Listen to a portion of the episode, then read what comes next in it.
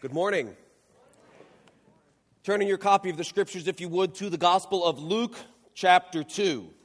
Luke, chapter 2.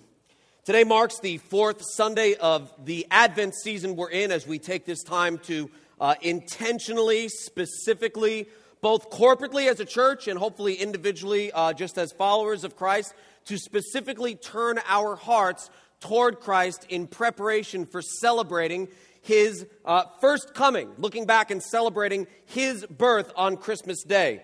if you look at chapter 2 of the Gospel of Luke, verses 1 through 7, you see the Christmas story that most people, I would argue, are fairly familiar with, both inside and outside the church. A census was called, so Joseph went with his fiancee, who was, as the old King James says, great with child at the time. And while they were there, it came time for Mary to give birth which she did, wrapped him in swaddling cloths, and laid him in a manger since there was no room for them in the inn. Now, I don't mean to be flippant by just rushing through it like that, but that's the Christmas account, the Christmas story that most people inside and outside of the church are familiar with to some, uh, to some degree. Today, we're going to another, yes, familiar portion of Scripture, uh, specifically around this time of year, but I would argue isn't as familiar, particularly when it comes to the details. And hopefully you'll see that as we spend time together in the Word today in Luke chapter 2. So if you would, if you are physically able and willing, would you stand at this time in honor of the reading of God's Word as I read from the Gospel of Luke chapter 2. And I'm going to read beginning in verse 8 and through verse 20. This is what the Word of God says. And in the same region, there were shepherds out in the fields, keeping watch over their flock by night. And an angel of the Lord appeared to them, and the glory of the Lord shone around them, and they were filled with great fear. And the angel said to them, Fear not, for behold, I bring you good news of great joy that will be for all the people. For unto you is born this day in the city of David a Savior, who is Christ the Lord. And this will be a sign for you you will find a baby wrapped in swaddling cloths and lying in a manger. And suddenly there was with the angel a multitude of the heavenly host, praising God and saying, Glory to God in the highest, and on earth peace among those with whom he is pleased. When the angels went away from them into heaven, the shepherds said to one another, Let us go over to Bethlehem and see this thing that has happened, which the Lord has made known to us. And they went with haste and found Mary and Joseph and the baby lying in a manger. And when they saw it, they made known the saying that had been told them concerning this child. And all who heard it wondered at what the shepherds had told them. But Mary treasured up all these things, pondering them in her heart. And the shepherds returned, glorifying and praising God for all they had heard and seen as it had been told them. Father in heaven, we come before you grateful to be able to hear from you this day. So grateful for the Word made flesh who dwelt among us that still speaks to us this very day. Thank you, Lord, for your Word. We pray that you would add your blessing to the reading and the preaching and the hearing of your word. Help us to understand it rightly. Help me to rightly divide the word of truth and help us to be changed as we go from this place to live lives that are pleasing to you. We ask this for your glory. In Jesus' name, amen. You may be seated. So, first and foremost, like right out of the gate, we need, to, we need to acknowledge one thing in the text that we just read, and that is that the most important verse in all of the verses we just read, like the verse that everything hangs on, is unquestionably, beyond the shadow of a doubt, verse 11. For unto you is born this day in the city of David a Savior who is Christ the Lord. That was what in verse 10 the angels referred to as good news of great joy for all the people. This is the good news. This is the main point right here. Of all the verses we read, this is the most important. The Savior has come who will save his people from their sins and therefore from death and hell, from the judgment of God, and will bring them into the promised blessings of a kingdom and a king of blessing beyond description and beyond imagination, eternal glory. All that is good news, friends. It's really good news. That's the best news those shepherds have ever heard, and it's the best news that you will ever hear. There is a Savior, there is forgiveness of sin. You can escape hell, you can go to heaven forever, you can be blessed by God. This is good news for all people that should give us great, great joy. And this is where an amen would fit in real nice. Right on cue. That's perfect. Great. And when you get this, it's little wonder that all heaven broke loose and started praising God and singing glory to God in the highest, and on earth peace among those with whom he is pleased. It really is good news of great joy for all the people. And if you realize the greatness, the magnitude of this message, if you understand the goodness of it and the joy that's within these truths, you might look at this account and wonder why it happened the way it did. See, I'm not a, a, public relations agent, nor do I play one on TV. But, but at first glance, this seems like, quite frankly, just a terrible way to start a campaign. This seems like a terrible way to get the message out. I mean, first, it's just the question of, of, of pragmatism, right? If you're an angel and you have a message, but it's not just a message, it's, it's the message, right? This is the mother of all messages. And you have a message that you're going to proclaim uh, since it impacts everyone. And if you are obviously not alone, evidenced by the fact that just a few verses later, there's the heavenly host is singing. Why not like divide and conquer, right? Do you ever hang door hangers? Or you take the street, you take why? Why not divide and conquer? Okay, I'm going to preach the message to this group of people. I'm going to preach the message to that group of people. I'm going to preach the message to this group of people, and more people can hear. It seems like a very inefficient way to get a message out. What we read in the scriptures. Uh, why not either, if you're not going to divide and conquer, why not just like turn up the volume a bit so more people can hear, right? Like push it to 11, dude. This is, this is what we need. This is the message of the gospel. This is something that if you're going to preach, if you're going to shout it from the rooftops, shout it from the rooftops. Now, I'm not trying to be irreverent here. I'm just saying if the message is good news for everyone, quite frankly, why not tell everyone? Furthermore, why tell shepherds? Shepherds tending their flock by night. Really? Why, why in the world would you start there? Right? If the angels aren't going to divide and conquer, it's fine. And they're not going to turn up the volume, that's fine. And they want to go about it all grassroots like, right? People telling people, that, that's great. But why tell these people? why, why, why these people, shepherds, tending their flock by night. If you're going to tell people and say, good, now, now we'll tell these people and they'll respond and they'll go and tell these people, why don't you tell people who have the ear of the world for crying out loud, not just the ear of the sheep? Right? Like, and, and I mean, there's a host of people you could consider telling other than shepherds. There's a high priest who's the religious leader of Israel. He would be a good place to start. There's the Sadducees, 70 elders who make up the Sanhedrin. They're the ruling body of Israel. Maybe drop them a line. They, they would be somebody who you'd want to tell. The Pharisees are the religious fundamentalists of the day. Maybe they would be somebody you'd want to tell. For crying out loud, tell Caesar. Tell Caesar. You're an angel. Go, go show up at Caesar's door and tell him. Do you know there's ancient Roman ruins where Caesar gave himself the title, watch this, Savior of the world? Wouldn't it be awesome to show up at Caesar's place? Angel with the hi i'm the angel. This is the heavenly host. They're behind me. We just want to let you know the savior of the world has been born and is not you. Kicking off the new testament with a messianic mic drop. That would make a lot more sense than going to shepherds. Why this course of action? This is the most important message of all time why shepherds? When you look at the resume, right, of shepherds, there's not much to speak of. There's no reason they should be, they should be the first to, to be told. Some might argue there's no reason they should be told at all living in that day and age. But the shepherd's resume, quite frankly, like so many others in Scripture, show us that God doesn't do what we think would be best, that God doesn't call the qualified, but in effect qualifies the called. That God doesn't go to someone who he's so impressed with and says, Oh, behold, my servant, this is the one who could help me. No, that's not how God rolls. God doesn't call the qualified, he qualifies the called. Shepherds were despised people. Look at verse 8 in the text. Look at Luke 2 and verse 8. They're not even named, they're not even numbered. Luke is a historian, he's a detail guy. Okay? He, he, he, he gives details about the things he cares about. The Holy Spirit inspires him to include these things in his writings, and not even he cares. They're not named, they're not numbered. The original Greek says, There were shepherds. That's it.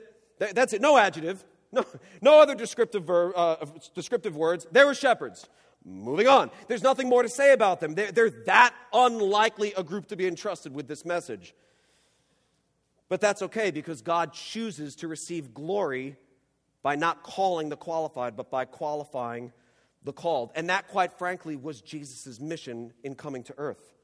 That's quite frankly was Jesus' mission and how he came, who he was to reach. Keep your finger in Luke 2, flip over to Luke chapter 4. In just the span of two chapters, we're already into, into Jesus' adult ministry. And look at Luke chapter 4, And let's pick it up in verse 16. And he came to Nazareth, he, Jesus, came to Nazareth where he had been brought up. And as was his custom, he went to the synagogue on the Sabbath day and he stood up to read. And the scroll of the prophet Isaiah was given to him. He unrolled the scroll and found the place where it was written. Jesus said, I think I'll read this. Verse 18 The Spirit of the Lord is upon me because he has anointed me to proclaim good news to the awesome. Good news to the qualified, good news to the intelligent, good news to the noble, good news to the deserving. That's not what it says. What does it say? To proclaim good news to the poor. That he has sent me to proclaim liberty to those who are already free, but I just want them to live freer. That's not what it says. Liberty to the captives and recovering of sight to the blind. He's not interested in helping those who already see see better. He's telling, I want to go, to, I'm going to the outcasts, I'm going to the down and out, I'm going to the people who would have been thought of as low lives. Recovering of sight to the blind, to set at liberty those who are oppressed, to proclaim the year of the Lord's favor. Look at verse 20. And he rolled up, this is great. He reads that. Look at verse 20. He rolled up the scroll and gave it back to the attendant and sat down and the eyes of all in the synagogue were fixed on him. God doesn't call the qualified, the supposedly qualified, the supposedly deserving, the supposedly holy, the supposedly righteous. He qualifies the called. Jesus was coming for the outcasts, for the poor, for the down and out. And isn't it just like God to want to stick it to the religious man, right? To want to stick it to the person who would always say, Oh, I'm the religiously elite. I come from this heritage. I've done this. All these things I've done since my youth. And God, instead of announcing it to him, or instead of announcing it to Caesar, or instead of announcing it to the religious leaders, he goes to shepherds. How many? The shepherds. What are their names? Ah, shepherds. God doesn't call the qualified, he qualifies the call. And we see this principle repeated in 1 Corinthians chapter 1. Paul calls this to our attention. Verse 27 and following. But God chose what is foolish in the world to shame the wise. God chose what is weak in the world to shame the strong. God chose what is low and despised in the world, even things that are just not, to bring to nothing things that are, so that no human being might boast in the presence of God. Trust me, when the shepherds heard the announcement, they weren't like, well, duh, I mean, we are shepherds. He wasn't, they weren't so filled with who they are and say, well, of course the announcement would come to us, what, given the fact that we are shepherds. They had nothing to boast in. Nothing to boast in. And isn't it just like God to do that? Isn't it just like God to go for the wow factor so that we would see, okay, it's God is, is, is taking the person who is societally low, right, and doing something really, really big in their lives to turn that whole thing on its head so that God would receive the glory. And just as a, as a honestly, really a side application, I'm just curious. Do you believe God has qualified you for use in the kingdom of, of God?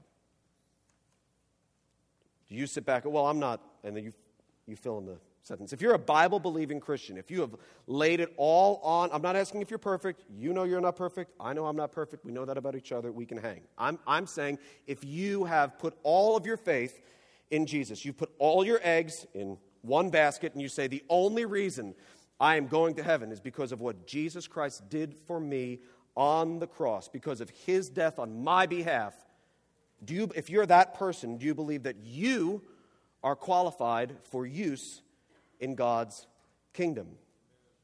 Because you are.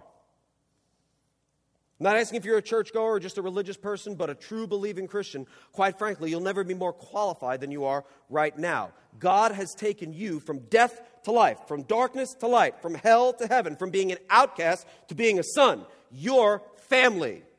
And God doesn't call the qualified, but once He calls you, once He draws you, once He saves you, He qualifies the called to be used for His glory and for our good. We see that in the example of the shepherds. Here's what else we see. If you look at Luke chapter 2, verses 15 and following, we see the shepherds' reactions show us that true faith always precedes action. True faith gives birth to action. Pick it up in Luke chapter 2, verses 15 and following. Uh, after, when the angels went away from them into heaven, the shepherds said to one another, Let us go over to Bethlehem and see this thing that has happened, which the Lord has made known to us. Verse 16 says, They went with haste. Here's just something I want to call to your attention that the shepherds were not being obedient.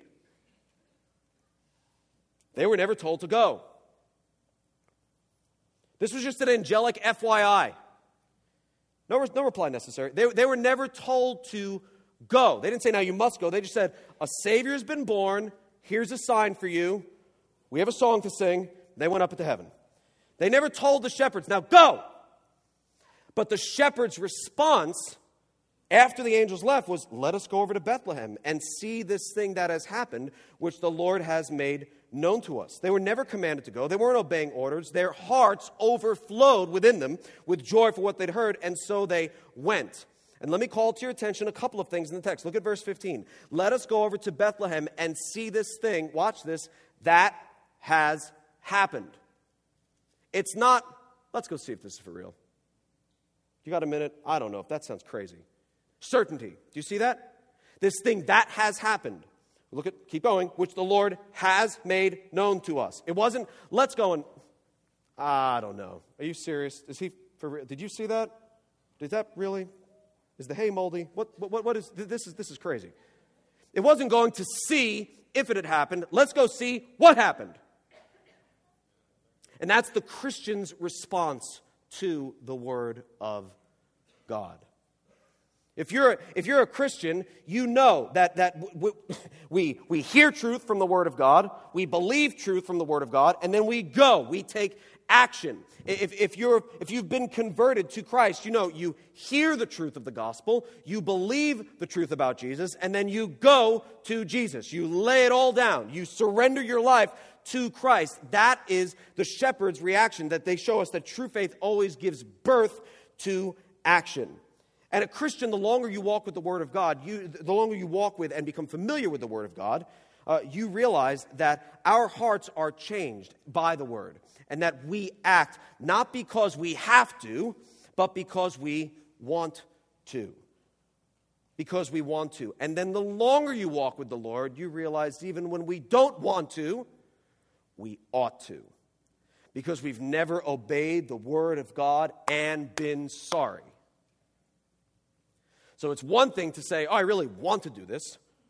God's changed my heart. I really want to. But then if you've been walking with the Lord for any length of time, you know there's some times that you just kind of want to do this. And for whatever reason, you spiritually whine and drag your feet because we're all like sheep and we all go astray. But if you know anything about your walk with the Lord and with, and with the Word of God, you realize that even when I don't want to, I probably ought to. In fact, I certainly ought to because God's Word can be trusted and is true. And we've never obeyed God's Word and regretted it. Is this the case in your life? Is there a, a, general pattern of hearing God's word, believing God's word, obeying God's word? Hearing, believing, doing. When you hear God's word proclaimed from the pulpit, from your own, from your own time in the word, and the Lord speaks to you through his word, in, in your small group, for someone who shares biblical truth with you, what's your posture? What's your reaction? What's your response? Is your life characterized by action in response to the Word of God. The shepherds weren't much to look at, weren't much in society, but they seemed to know something. And they believe what they've been told, and they go not to verify, but they go to see and to celebrate because they're certain about what the Lord has shown them. And that's what you see in verse 15. Let us go over to Bethlehem and see this thing that has happened, which the Lord has made known to us. And also, we see that the shepherd's response to their encounter with Christ once they go is the same for every true believer witness and worship. Look at Luke 2, verse 17 through 20. And when they saw it, they made known the saying that had been told them concerning this child. And all who heard it wondered at what the shepherds told them. But Mary treasured up all these things, pondering them in her heart. And the shepherds returned, glorifying and praising God for all they had seen and heard as it had been told them. This is their response to this news. They hear this news, they go, they've believed, so they go, they get there, and they say, This is why we're here. This is the first, let me tell you what God told us. This is great news. This is what they can't help but speak.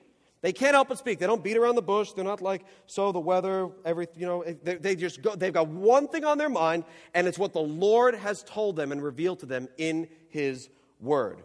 They give witness, they bear witness to what the Lord has done in their lives. And then as they return, they've seen, they've celebrated, and as they return, they leave praising and glorifying God for all they had heard and seen. And I think they were praising and glorifying God much more for the baby that they had seen than the whole, we don't know what it looked like, but the whole starry host that they saw, the whole heavens proclaim. I think it all came right down to the baby wrapped in swaddling cloths lying in a manger. And they're praising God and glorifying God as they leave. They respond with witness and worship. Are there examples of witness and worship in your life? So I'm here, aren't I? Huh, I know. But worship isn't a thing, it's not a portion of the service. It's not a day of the week. Our worship is our life. We live lives of worship, day in and day out. So I can't sing constantly. Uh, worship isn't singing, worship is living a life that is constantly uh, as living sacrifices, right? Dying to self, living our lives with the purpose of glorifying God in whatever we do. And if at the time that's singing, well, by all means, strike up the band. But there's not uh, this concept, this concept ought not be that worship is a time of the week, a time of the service. It's our lives.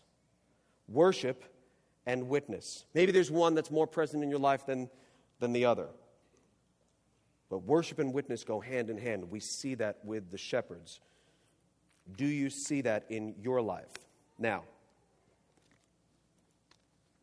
we've made some application and that's good.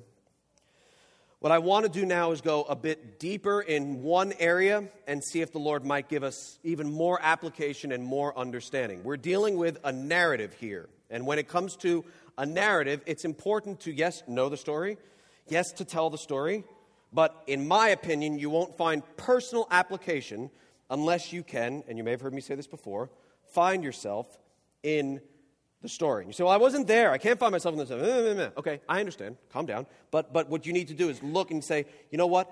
Who am I perhaps most like in this narrative? So this way I don't just know a story. I know a story so I can correct other people when they get the story wrong. oh, you're that guy. You're super fun. Or I know a story just so I can, you know, combat this and that. This, just I know the story so I can impress people at parties. That's awesome. That's real cool. But personal application comes with saying, what can I draw what can I draw out from this text?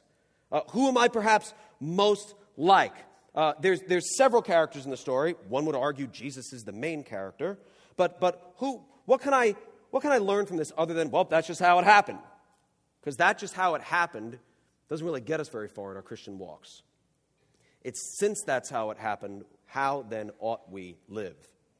So, since we're dealing with a narrative here, what I want to do is to try to explain my understanding of some of the context we find ourselves in as we look a little closer. So, we mentioned before that shepherds were certainly outcasts, okay? We know that they were outcasts. They were, they were not trusted. There was a huge prejudice against them. But here's what I want you to understand they were outcasts, but shepherding isn't an illegitimate profession. You get that? They're outcasts, but to be a shepherd is not an illegitimate profession, right? Abraham was a shepherd for part of his life. Uh, Moses was. David was. I'm a pastor and I'm kind of all right, you know? Right? And so, I mean, like, shepherding is not an illegitimate profession. They were just social outcasts. They, they, the people I just listed Moses, Abraham, David, uh, these weren't illegitimate men. They were great men of the faith. Shepherding wasn't an illegitimate profession, they were just despised in society. It wasn't a shameful profession, okay? Not a shameful one, just a lowly one. There's a difference. Not a shameful one, just, just a lowly one. It was, it was rather insignificant. It, it they, they were thought of as, you know, an, an ignoramus can do this. It's shepherding sheep. Like anyone who's uneducated, unskilled, doesn't take a ton of training. No one shows up to be a shepherd and goes, ah, I have not been trained for this. Anybody, anybody could basically show, like, try to mess this up, dude. Like, you're, you're going to get it. Anybody could do this. You don't have to be skilled, you don't have to be specially trained. It's child's work. They were, they were among the lowest paid. But their societal rejection was more than just people turning their noses up at them because they were low on a social ladder. They were also thought to live in, watch this, perpetual violation of God's law. Perpetually, constant. See, sheep require care seven days a week. Seven days a week. So, what did that mean for shepherds? Shepherds broke the Sabbath like it was their job. See what I did there? Because, it was their job, right? So, so they broke the constantly. They just lived their life as, as viewed as Sabbath breakers because they were always, uh, always working, always caring for the sheep. And they didn't just take off one day in seven to rest. They were caring for the sheep. So they weren't just low in a social sense, but they were looked, looked upon as having a lifestyle of living in violation of God's law. Now, if you've spent any time in our church, hopefully any time even in the Word of God, you know, as we preach through Romans and as we preach truth from the pulpit, that the law was never meant to save. The law was never meant to save. Uh, the law can't save. But some people lived their lives thinking at least they had a shot right? Or they'd try their best. They'd keep the Sabbath, or at least try to in Jesus' day. They'd present their sacrifices, they'd keep the rituals, they would jump through the hoops, they would do these things. And what I just want to call out to your attention is that shepherds couldn't even do that. Do, do, do you see what I mean? Shepherds couldn't even do that. Uh, uh, of all people living in Jesus' day and age, in that society, they certainly wouldn't have thought their works would have merited any favor with God. That's who we're talking about when we talk about the shepherds. Even among the Pharisaical, religious, formulaic, law based system of works that really confounded most people, but these people were really in the cheap seats as shepherds. These people really didn't have a shot. Now, shepherds were societal outcasts, really viewed as low lives, the lowest of the low But that doesn't mean that they didn't believe in God. In fact, I'd argue that they did believe in God. Now, I'll, I'll, readily admit I can't, I can't prove this dogmatically. Like the Gospels that we see in Scripture, they're not meant to be biographies right? There's not like all, what biography would go from the birth of someone in chapter 2 to him in his 30s in chapter 4? Like, like that's, that's, this is not meant to be biographies. The Gospels are meant to proclaim the good news of Jesus Christ so that people might read them, believe them, hear the word preached, and be saved.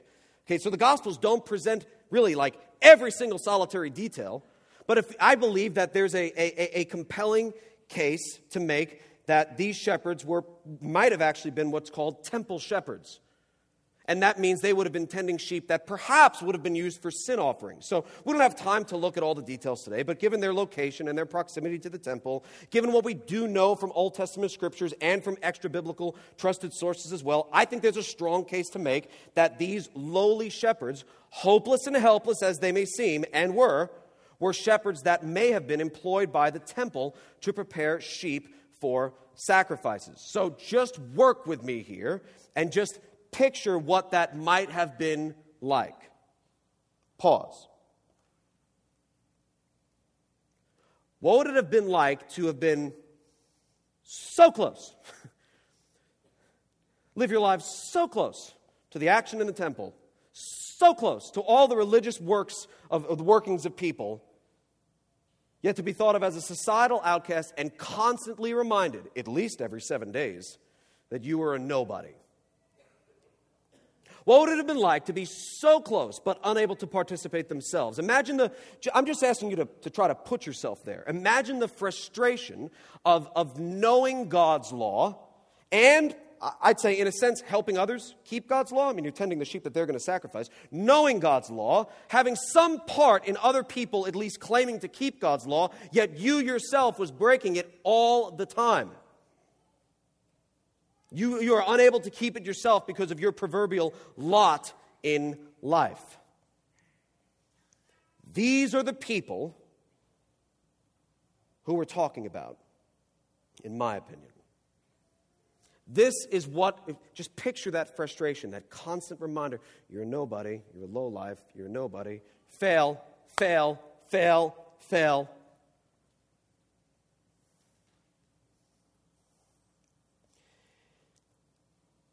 They were temple shepherds, they of all people uh, would have known that a sacrificial lamb had to be without, without spot, without blemish, no bruise, no broken bones. Now, they would have known that from the law, as you and I can read, but they also would have had a constant reminder in their lives because it was their job. And so, as lambs are born, if it appeared to be worthy of temple sacrifice, now, this is from reading, it might, you may be surprised to know that there's not a lot of opportunities to witness animals being born in Queens. But, but, but this, this is, this is what I know. Perhaps you've seen animals born and you can attest to this. I've seen kids be born, and there's some. Anyway, um, if, uh, if a lamb was born and thought to perhaps have been worthy, ooh, this, I don't see spot, I don't see blemish. This is, a, this is a good one. Do you know what the shepherd would do? Watch this. They would wrap the lamb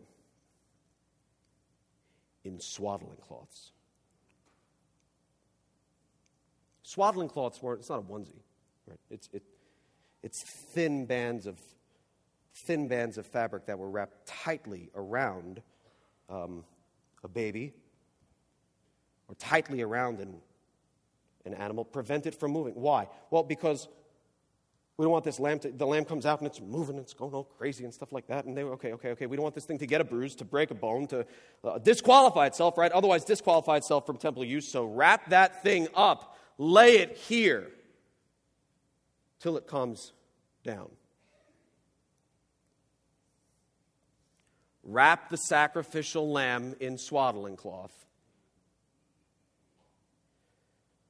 and lay it here. Please look at Luke 2, verse 11.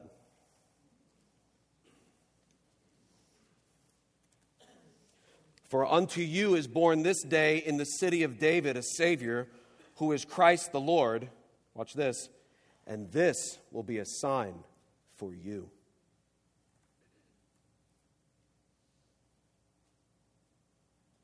You will find a baby wrapped in swaddling cloths and lying in a manger. This will be a sign for you.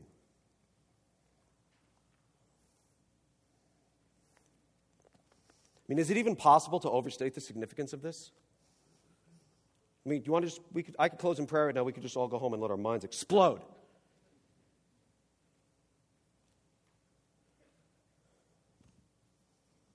And these are the shepherds that go. Don't have much, not much to speak with, not much to brag about, kind of smell. And these are the ones who go. These are to whom God entrusted this message with. And they're the first to hear, as far as we know, of the announcement of Christ's birth. Stick with me here. they hear about Christ, they believe what they've heard, they go to Christ, right? Hear truth, believe truth, go. Hear about Christ, believe Christ, go to Christ. What if they said, eh, two out of three in bed? What if they hear and believed but stayed? What if they heard the announcement, but they're not commanded to go, right? Heard the announcement, believed the announcement, but stayed? It would mean they'd spend their entire lives around sheep and symbols and signs and things pointing to the main thing. Pointing. It's not, it's good, but not great, right? Here's a sacrificial lamb to remind us of our sins. But you know what? We don't do it once. We do it over and over and over and over again. They spend their entire lives around the rituals, entire lives close to the temple, but just not so close, not close enough to reach, entire lives seeing all these things that point to the main thing, but they would have missed the main thing.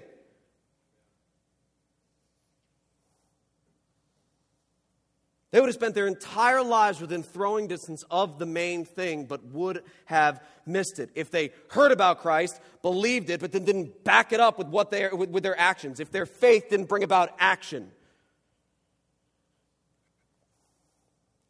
And here's where it came home for me as I was preparing this message. They would have spent their entire lives around sheep but missed the lamb. How sad would it have been for them to spend their entire lives, countless sheep, and miss the one sacrificial lamb that mattered?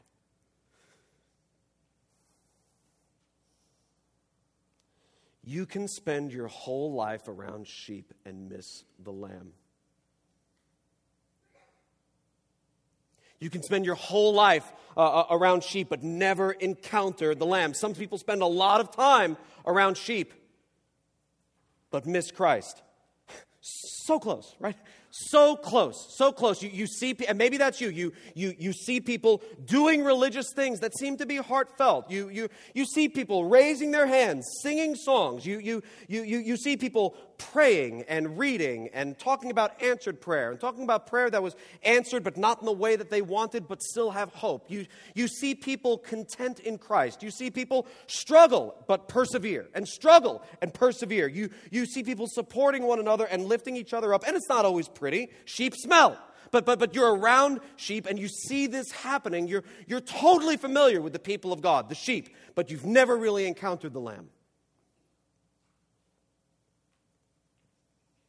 It is entirely possible for one to spend their entire life around sheep, but miss the lamb. Why would the shepherds have stayed back if they did stay back? No, they didn't. Well, I know. Well, think with me. Why would we've come this far? Why, why would the shepherds have stayed back if they did stay back? Maybe there would have been reason, right? They're like, yeah, we don't have much, but we got these here sheep. Right? You had one job.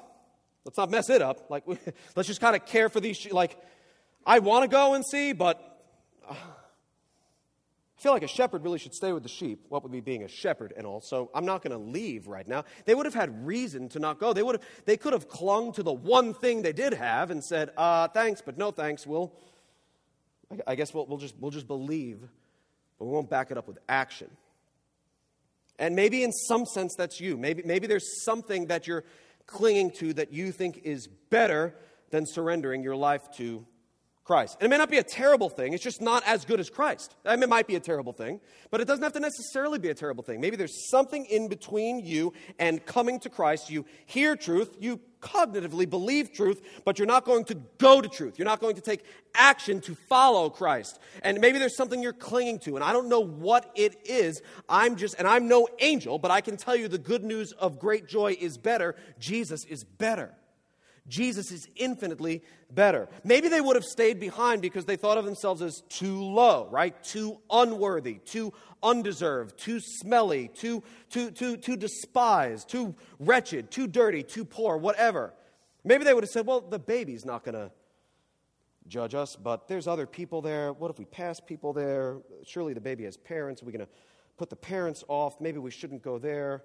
There's no Purell at this time. Like, we're, we're just gross people. How do we, like,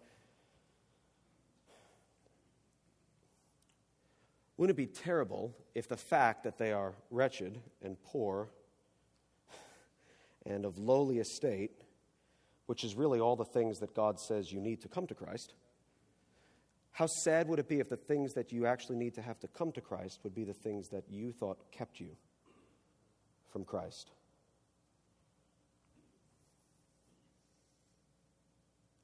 I mean, would the devil not like love that? That the things that you actually have to have to come to Christ, to be lowly, to be humble, to realize how far away you are from what you need to be. And those are the things that should be pushing you towards Christ, but instead you say, Yeah, I, I, I just can't.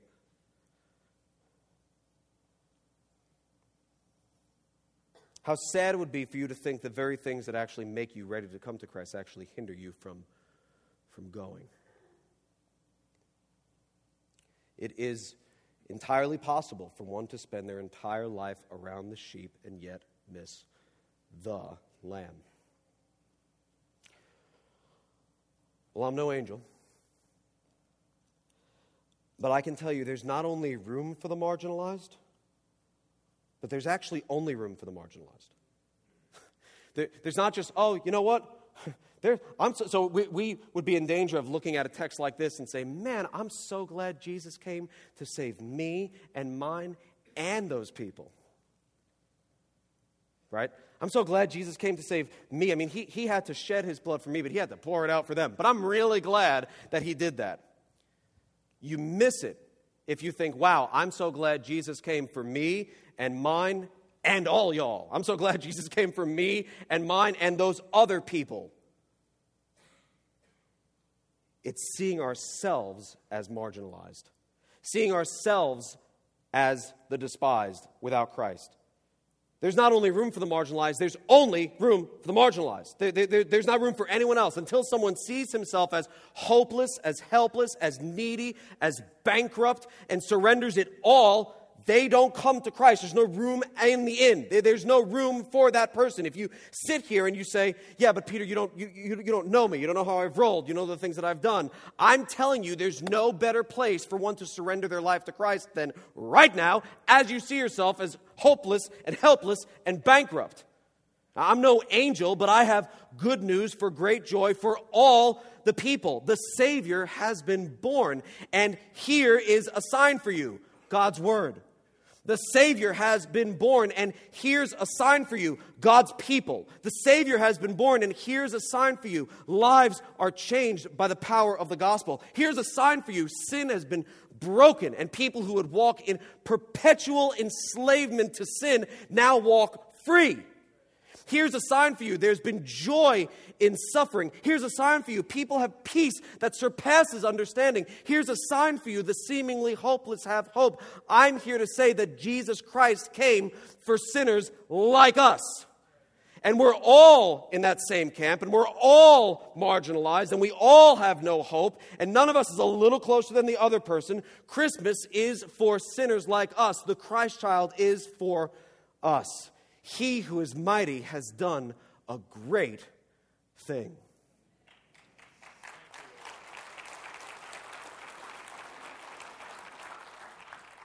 God qualifies the called.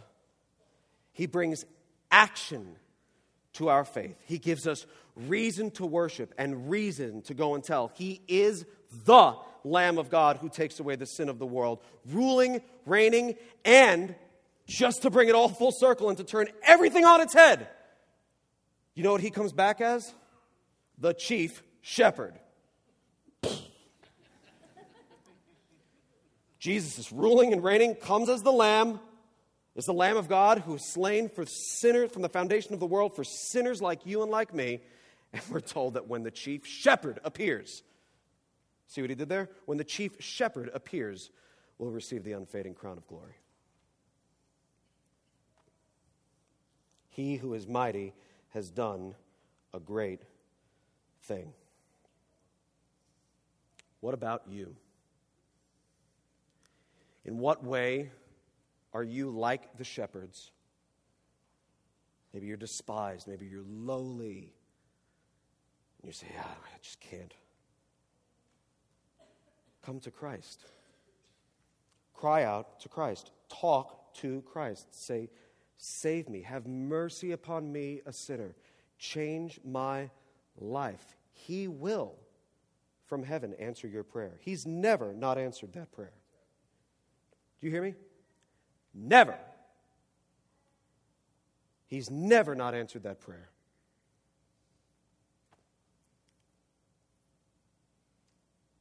Maybe you're, maybe as you look at the shepherds, maybe you see yourself as altogether not like them. I'm not like them. That's rough because you are. I'm above them. Not like that. Maybe you look at the shepherds and you're reminded, wow, I really am like them. Without Christ, I would be hopeless. Without Christ, I would be helpless. Without Christ, I would be on the lowest of the lowest of the low, but Christ has given me value. And the only thing I have to brag in is the gospel of Jesus Christ. Nothing in my hands I bring, simply to thy cross I cling. And maybe that's the reminder today as you look at the shepherds and you think you are not like them, you realize, oh my goodness, I'm actually just like them. And it's the gospel of Jesus Christ that gives me hope that brings me into the fold and who gives me joy. He who is mighty has done a great thing. Let's pray. Father in heaven, we come to you um, with joy because of what you have done for us. Uh, not with, a, with joy because of what you've done, but we have a little something for you. We, we actually don't.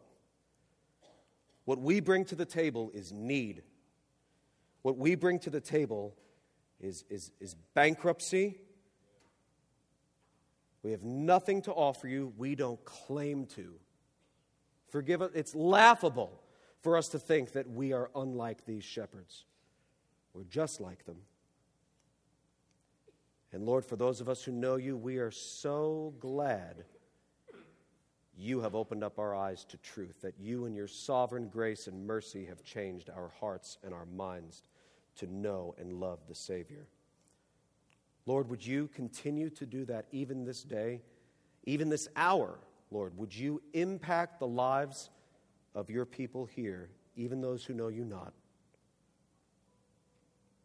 Lord, would you call them to yourself even now? Would you save souls even now.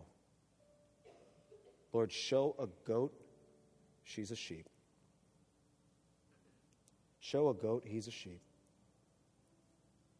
Lord, add to your flock even this day, and we ask that not for our sake. We need it. Oh, we need it. But we ask that for your glory.